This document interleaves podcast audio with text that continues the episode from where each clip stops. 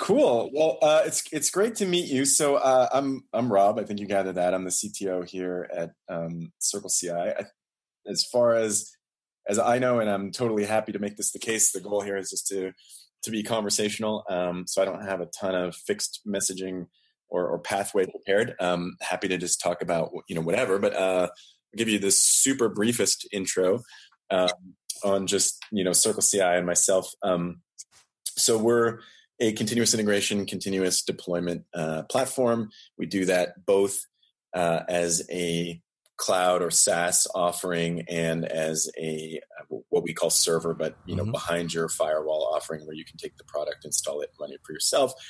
That end of the spectrum is quite typically the you know global 1000 type of customer. Mm whereas the the SaaS offering actually includes some very large customers, but is a place where you can just come and sign up as a as a tiny company or a, a startup and and get going. Um, we've been doing that since late 2011, early 2012, mm-hmm. um, and uh, we now I think we just broke six million builds a month um, on the cloud offering. So to the best of our knowledge, I'll say one of the biggest, maybe the biggest public uh, offerings of this type of service out there. So we run at a pretty large scale. Um, and um, I mean, some, as I said, some large sort of global 1000 customers all the way down to, to small startups. Uh, I myself came to Circle CI through the acquisition of a small iOS specific um, CI company that was called Distiller. That was in 2014. Um, and you know was have been in sort of VPN CTO role uh, since then. We now mm-hmm. have a separate VP of engineering. One of the things that happens as you grow. Um, and I came in. That acquisition included uh, another gentleman by the name of Jim Rose, who's now the CEO of Circle CI. So we've worked together for a long time uh, prior to that. Okay. Um, uh, myself, tech since the late '90s. Uh, you know, every kind of startup uh, and many acquisitions, and with sort of the the standard life of a of a techie here in the Bay. Mm. Um, and uh, happy to go into any of that, but not super relevant to the to the Circle CI conversation. Well, um, I mean, actually, I, I don't know if uh, you could. Obviously, you can't necessarily speak personally to it, but from a company mm-hmm. perspective, I, I, actually I do a lot of documentation work as well. So I do work with dev teams quite regularly, mm-hmm. and I, I, actually do some work for one of your competitors as well.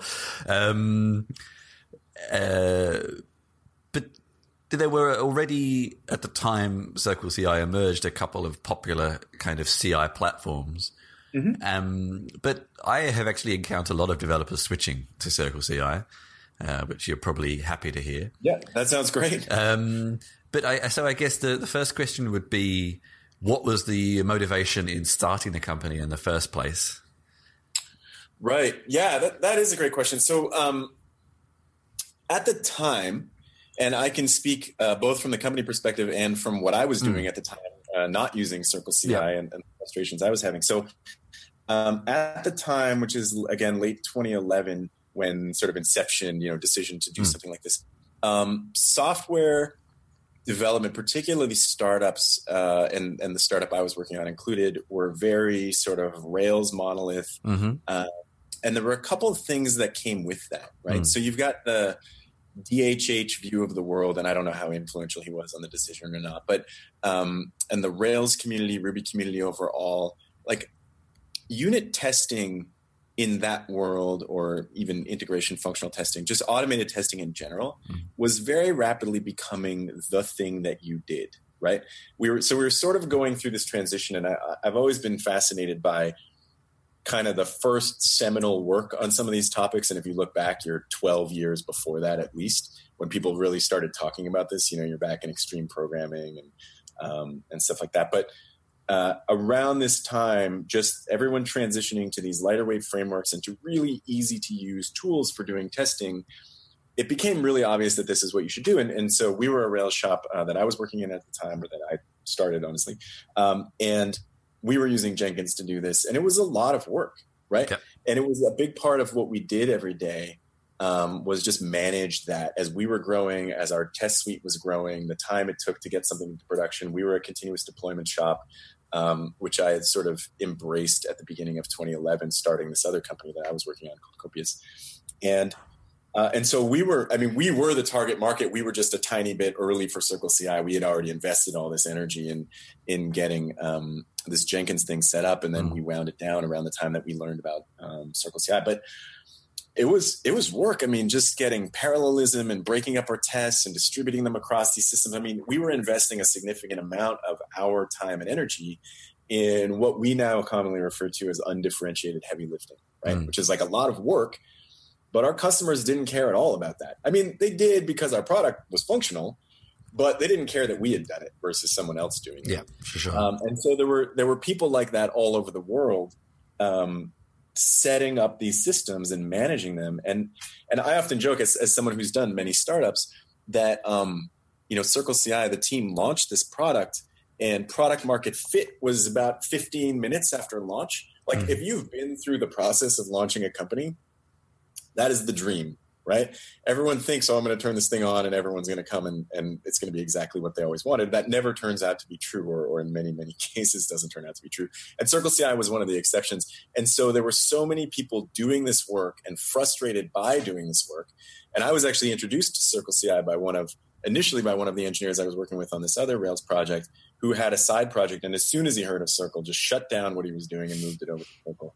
Um, just because it was so easy to get up and going and so little work to manage right? Mm-hmm. um, and so that was really the driver was just there's this huge amount of effort that people all over the world are putting in that's slowing them down from doing the thing that they really want to do which is you know build a business build a product that that drives um, you know their customer value their and, real value to their end customers so, so yeah.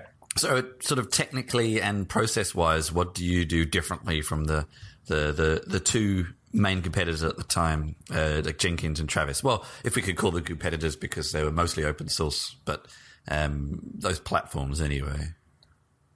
Yeah, so they're they're definitely two different cases, um, and I would say that in the case of um, in the case of Jenkins, really it's that self management. Yeah. I mean, of course, I mentioned that now, and, and, our server product that you can take and install is a much later um, development than the initial uh, cloud SaaS offering. So, um, so if we just go back to that time frame to start, it was really the differentiation of we are going to operate this thing for you, and you just show up and do the part that you understand. Uh, which is you know how your product works, how you want your tests to run, and even that we have a lot of ability to sort that out. I mean, using Rails as the example, mm. if you worked on, I mean, the the fundamental premise of Rails as a rapid development framework was convention over configuration, right? So everything is done exactly the same way in every Rails project, which means when we see a Rails project, we already know what to do. Mm. We don't need to have you build out this massive configuration file and tell us how your system is set up because we know we can just look at it and figure it out, right? Um, and so the process of running Jenkins was doing all of that for yourself as well as running the instance. And then if you if you fast forward a little bit, what we learned call us lucky, but you know it's often it's better to be lucky than good sometimes. Is as we went into large enterprises, the the historical DNA, if you will, of being SaaS oriented, um, put the split of work in the right place. And what I mean by that is we needed to operate this product for developers, but develop, we needed to put into the hands of developers the ability to truly manage their own workflow. And if you look at how Jenkins is built, you know you you adjust your workflow by adding plugins to a central server install. Yeah. And having to go to a large IT department in a in a large organization or opposite giving every developer access to change the Jenkins server that other people are using um, creates a lot of problems right? So the solution to that is now everybody has their own Jenkins server and everybody's back where we were which is you're you're managing Jenkins instead of writing code right? So sure. we um, so, kind of a fundamental DNA perspective, just really focused on the split, putting control in the hands of developers, but only the control that they want, not all the maintenance and overhead that goes with it. Um, when you look at at Travis, you, you, highlighted this a little bit yourself. I mean, the the big differentiator is is again, let's call it DNA um, in, in, terms of where we were coming from. Um, they they came out with a strong focus on open source, uh, which was which was great, uh, but you know, we came out of the gate thinking about paying customers mm-hmm. um, and thinking about like the the most standard comparison that I make is if I'm working particularly on a side project or a small open source project, um, sort of performance and execution time isn't really a priority for me, right? It's like let's be honest, many people are going to submit PRs against my project that I'm not going to read or I'm going to close them and just be like, yeah, I'm not interested in that. Um, and so if those get built within an hour, within 10 minutes, whatever the sort of delay and time frame is to get room or capacity on the platform, doesn't really matter. But um, we're very focused on you know, execution, performance, and throughput because we're talking about commercial entities, right? People who are paying developers to either continue developing or sit idle while they wait um, you know for their builds to run. Mm. and so a uh, strong focus on parallelization and being able to take a really big or a complex project and break it up uh, and distribute it across a lot of machinery in order to get it to execute quickly um, uh, along with just ensuring there's always you know enough spare capacity online and pricing around that to make sure that we're we're very focused on that sort of commercial entity that's building software as their day-to-day work. Okay. And what is a typical workflow for someone using Circle CI? Is it? Um, I think I have definitely seen uh, YAML files in repositories that I think relate to Circle CI. But what's a typical workflow to to start afresh or to switch uh, a project from a different CI tool to Circle CI? How do you get started? Yeah, so it would it would be the same in both cases. Um, we don't you know we don't do a lot of trying to translate other people's um, configs or anything like that. Mm-hmm. Mostly because, uh, like I said, in, in something like Jenkins, it's all installed on the server. It's not really something that we can get. Mm. Uh, we get a lot more mileage just out of looking at the project and figuring out how it should be built. Um, and so, in the simplest cases, um, you know, we can we can figure that out directly, or give you a uh, config that we've generated that's based on our understanding of your project, and then you can tweak it. Um, and the goal is to get people, you know, up and running with a green build um, as quickly as possible. I would say that works better if you adopt early, mm-hmm. right? So the more complex your project is, uh, the less likely we can just guess at how it's all set up. Um, but generally, you know, in, in the sort of standard case, you you start with a small project, and so we can figure it out basically um, or generate a, a, config for you. But then one thing that we um, that we really focused on in the release of our 2.0 platform, which we haven't talked about specifically, but was um, middle of this year, is putting even more in the hands of developers. In that previously we would do some of this figuring out, but then not tell you what we had figured out. Now we give it to you so you can tweak it very specifically um, to your needs. And so you generate a config, put that into your project exactly as you said, so that it's in your hands. You can have um, you know code or uh, version control of your config, just like you do of your code. Um, and then you push it up to Git, uh, GitHub, Bitbucket, whatever you're using, which will trigger a notification to us and we'll run that build and give you some feedback about it. Um, and then as your project develops, uh, let's say you add some new dependencies, which not libraries, most of that stuff is handled. But if you, okay, now we're using a cache, so we need to have that in the environment, uh, then you can detail out exactly what you want the environment to look like uh, in which your um, your testing is running, so that uh, so that it looks as much like production as possible. Um, we run all that in a, a, set of containers that we effectively compose together to create an environment that looks just like yours. Um, and then at that point, it's the workflow itself is a little behind the scenes in that you um, you know you're pushing to GitHub or, or Bitbucket, as I said, uh, with your commits, and that's telling us that there's new code, and we're running builds and giving you feedback where you want it, uh, which might be in email, might be in Slack, or it could be in the user interface of our product, or actually on a, a pull request. Sure. So, for yeah, example, yeah, yeah. You and create a pull you request, have, you have stuff in the GitHub yeah. marketplace. I saw, yeah, the, the yeah. I love those those uh, CI platforms that comment directly in pull requests. It's always nice. yeah, exactly. I mean, we try to be where you are, right? Yeah. Uh, as a developer. And actually, on that, so uh, I mean, I think this is somewhat standard these days with most CI platforms, but you support Docker. Do you support other containers like Rocket as well, or just Docker um, right now? So it, yes and no. Um, and so we we support Docker in a more complete way. Yeah. Um, but we also offer um, different environments in which you can execute your build. One of which we call the machine executor executor. I'm not whichever. Um, and in that world, you can do pretty much whatever Okay. you want. So we spin up an empty VM. Yeah. Uh, you can install things in that VM. You have full root access because Sure. we're just going to wipe it at the end. Um, and so for people who want to do things with other container environments, uh, we do allow that. And I would say in the world of of Docker, where we've done a little bit more to do some of those things for you, um, you know, our, our thinking in building that, and this is something that we we greatly enhanced in 2.0, was this is the current leader, but that doesn't mean that you know the whole world is going to go to Docker. Um, it's always hard to tell uh, with these new technologies Sure. where things are going to end up. And so, if you know, if the world suddenly shifted and everything was driven by Rocket, for example, or Yeah. something else, um, we have a clean enough abstraction in there that we could build out a little more first class Yeah. functionality for Windows. It's just not something that we No, no, for sure, for sure. And I mean, I'm always interested with, uh, especially with CI companies that, you know, I, I sort of understand um, that as it's a VM, you can mostly do what you want. So you'll support most languages and most frameworks and any sorts of dependencies and things like that that you might need. Um, but is that is that really true? Like, are there certain things that you will block or long running processes that you say this isn't okay and you terminate them? Uh, I remember breaking a, a CI platform once because I was trying to do um, a huge uh, Pandoc job converting Markdown files to PDFs, Yeah, and that took too well- long, and that killed the the, the VM. But um, Right. Yeah. you know, so we, we, yeah. have, we have some timeouts, uh, which is just sort of.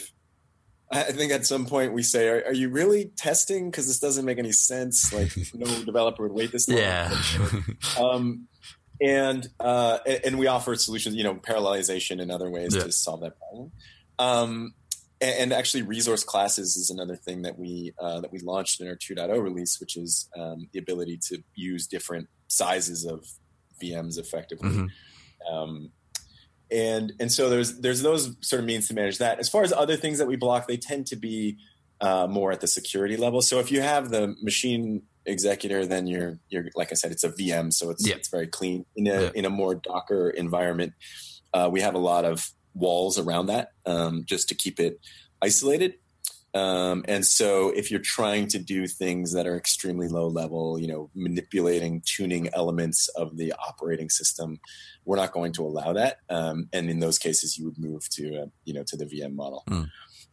And it, I, I'm guessing this is came from your acquisition. So you also support uh, Mac OS.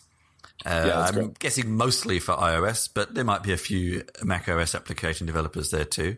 What's what's that like? Because I actually back in the day, back in the day, I used to actually do a lot of Mac OS support, and in those days, we actually used to run a few servers when Apple used to make Xserve and things like that.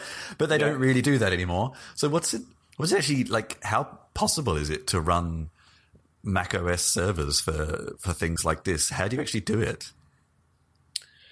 Yeah, so it's I mean it's possible. Yeah. Uh, it's it's a challenge for sure. Um, and so we use virtualization um, in that environment, but we do it with with Mac hardware, Okay. um, and that's I mean partly just uh, the realities of Apple and how they think about their operating system and what they want you to do. Yeah. Um, and so, you know, we're we're happy to to foot the bill, um, you know, and and stay within the bounds of of sort of Apple's desires. Like I think they, uh, you know, that at the end of the day, they want us to be purchasing Mac hardware, and we're more than happy to do that. Um, it's it's challenging. Um, you know, they're they don't build uh, hardware that's really let's say optimized for the data center or sort of from Mm. your experience i mean they got rid of the, those servers um, and so you know we we do our best to make that work um, but there's just going back to the undifferentiated heavy lifting you know at- from your own experience you would know that managing macs is not a fun project No, no.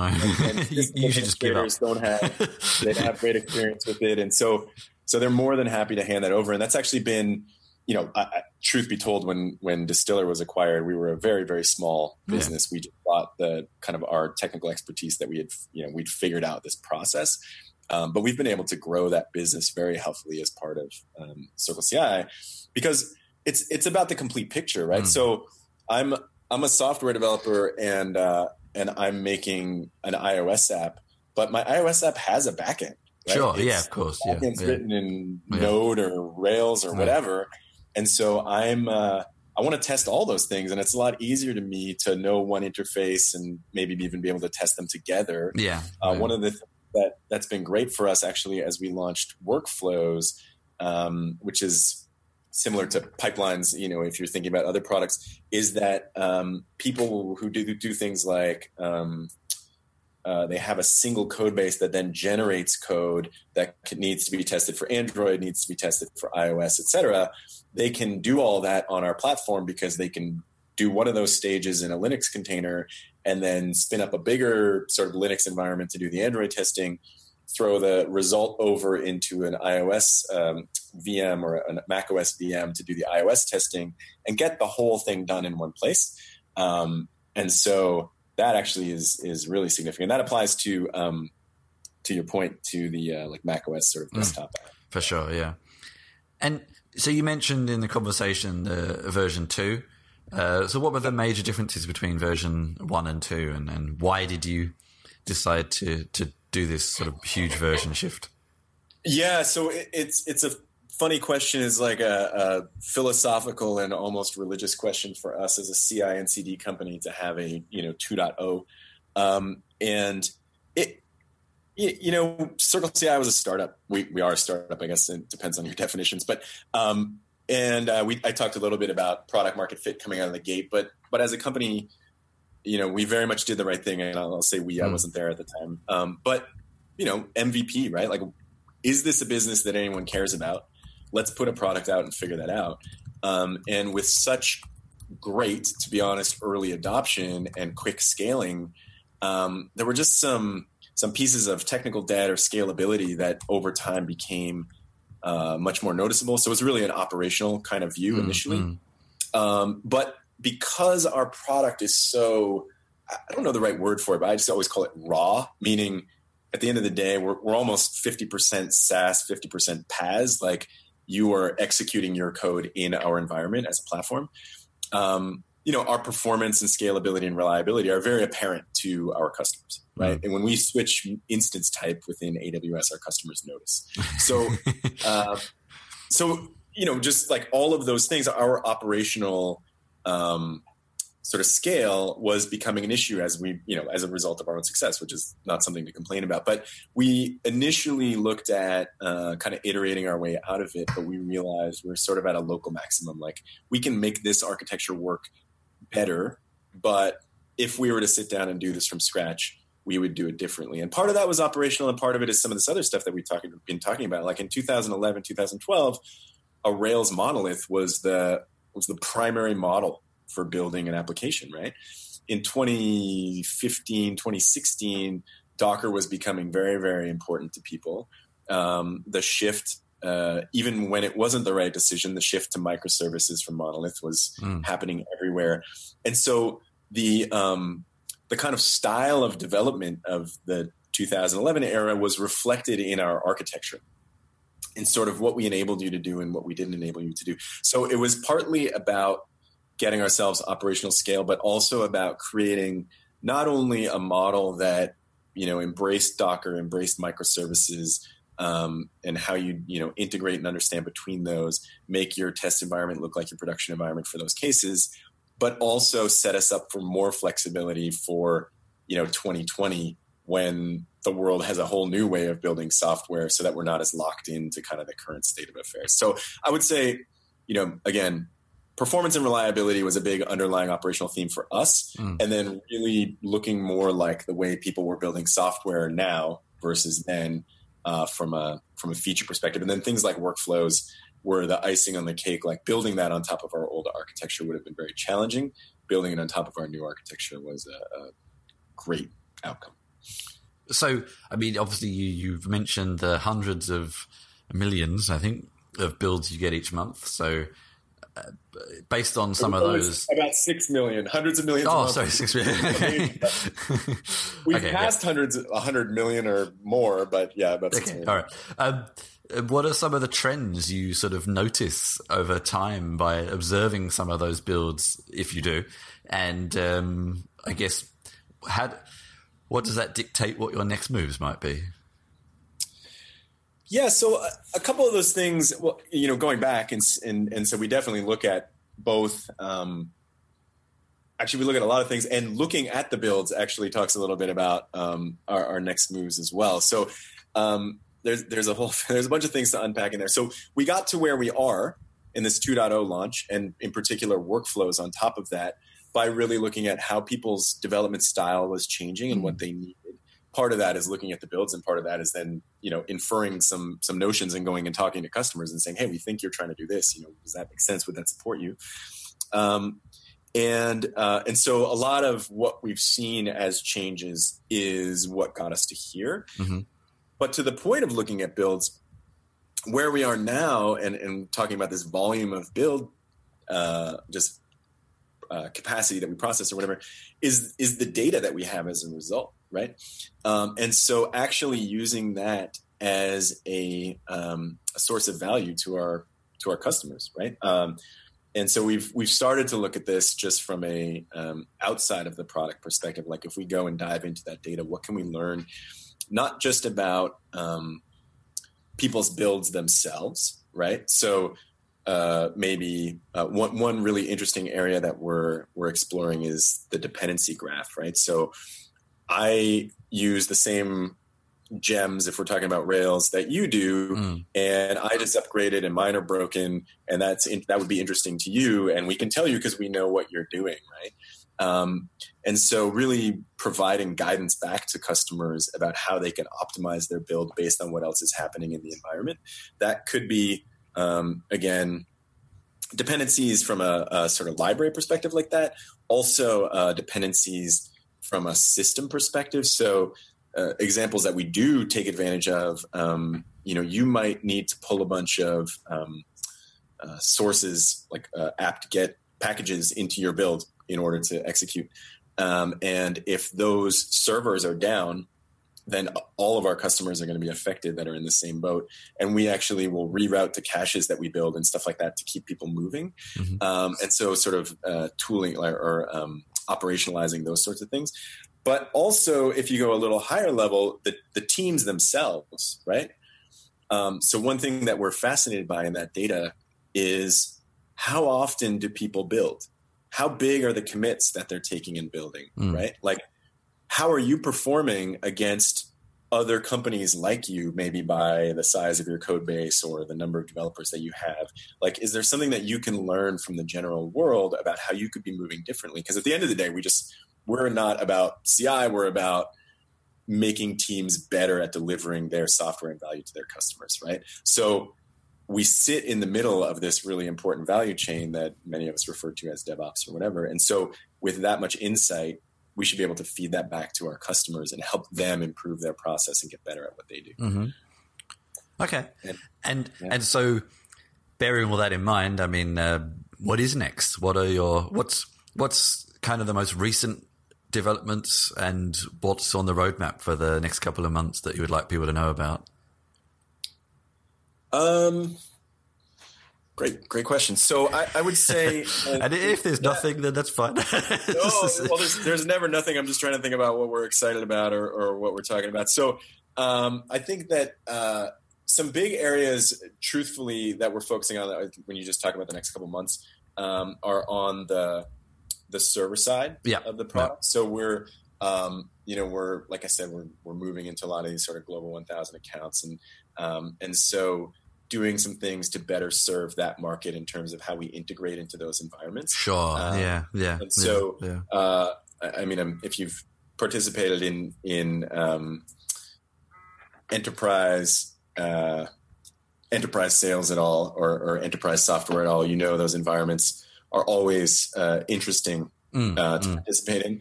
Um, so that's a big thing. Is just um, I'm trying to think of some examples of that that would be worth thinking about. But like we in the um, in the small startup world, for example, uh, everyone just defers their ownership to GitHub, for example. Yeah, um, yeah, But in a large organization, you have things like Active Directory defining, yeah. you know, who can do what within an organization. Yeah, yep. I'm working in an organization like that. Yeah, Gerrit we use. yeah, yeah. yeah so just uh, uh like other sources of like like uh, in that environment, other source control servers or VCS servers. Um, the ability to define an Active Directory, who yeah. has access to what. Um, in a SOX compliant world, um, the ability to separate people who can even write to code and administer the code mm. base from people who have the right to change production. Um, again, all things that in a uh, you know in a SaaS sort of startupy, small, scrappy world, these things people don't think about these things. Yeah, not for sure. talk about large public banks, for example. Yeah. the world is very different, right?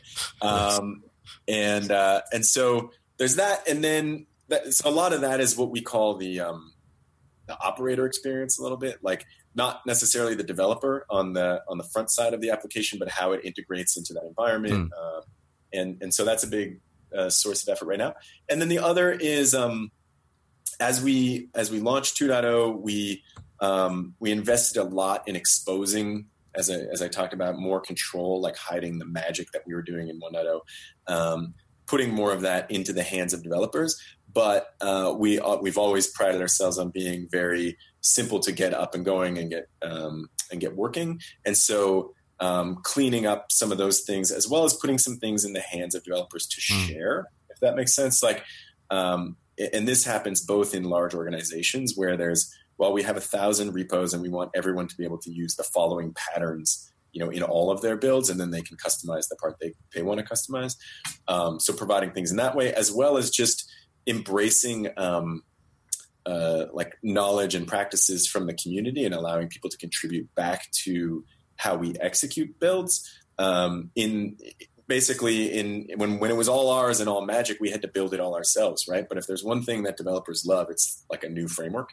Um, building, building more and more of them, and so we can end up chasing our tails just trying to implement the features of all of those frameworks or the, the right patterns for all those frameworks yeah, and, yeah. and just trying to be experts in them right? Yeah. Uh, I mean, we're a shop of people working on a Clojure application, so if they were all new Clojure frameworks, we'd be great. But um, you know, when someone comes out with something in Node, like we have people who've used Node, um, and we can do a decent job, but we're never going to be the experts of people who work on it every day. So, yeah. uh, really giving them uh, ways to to give us um, extensions to the platform or whatever you want to call it. That, yeah. that can be Cool. Okay.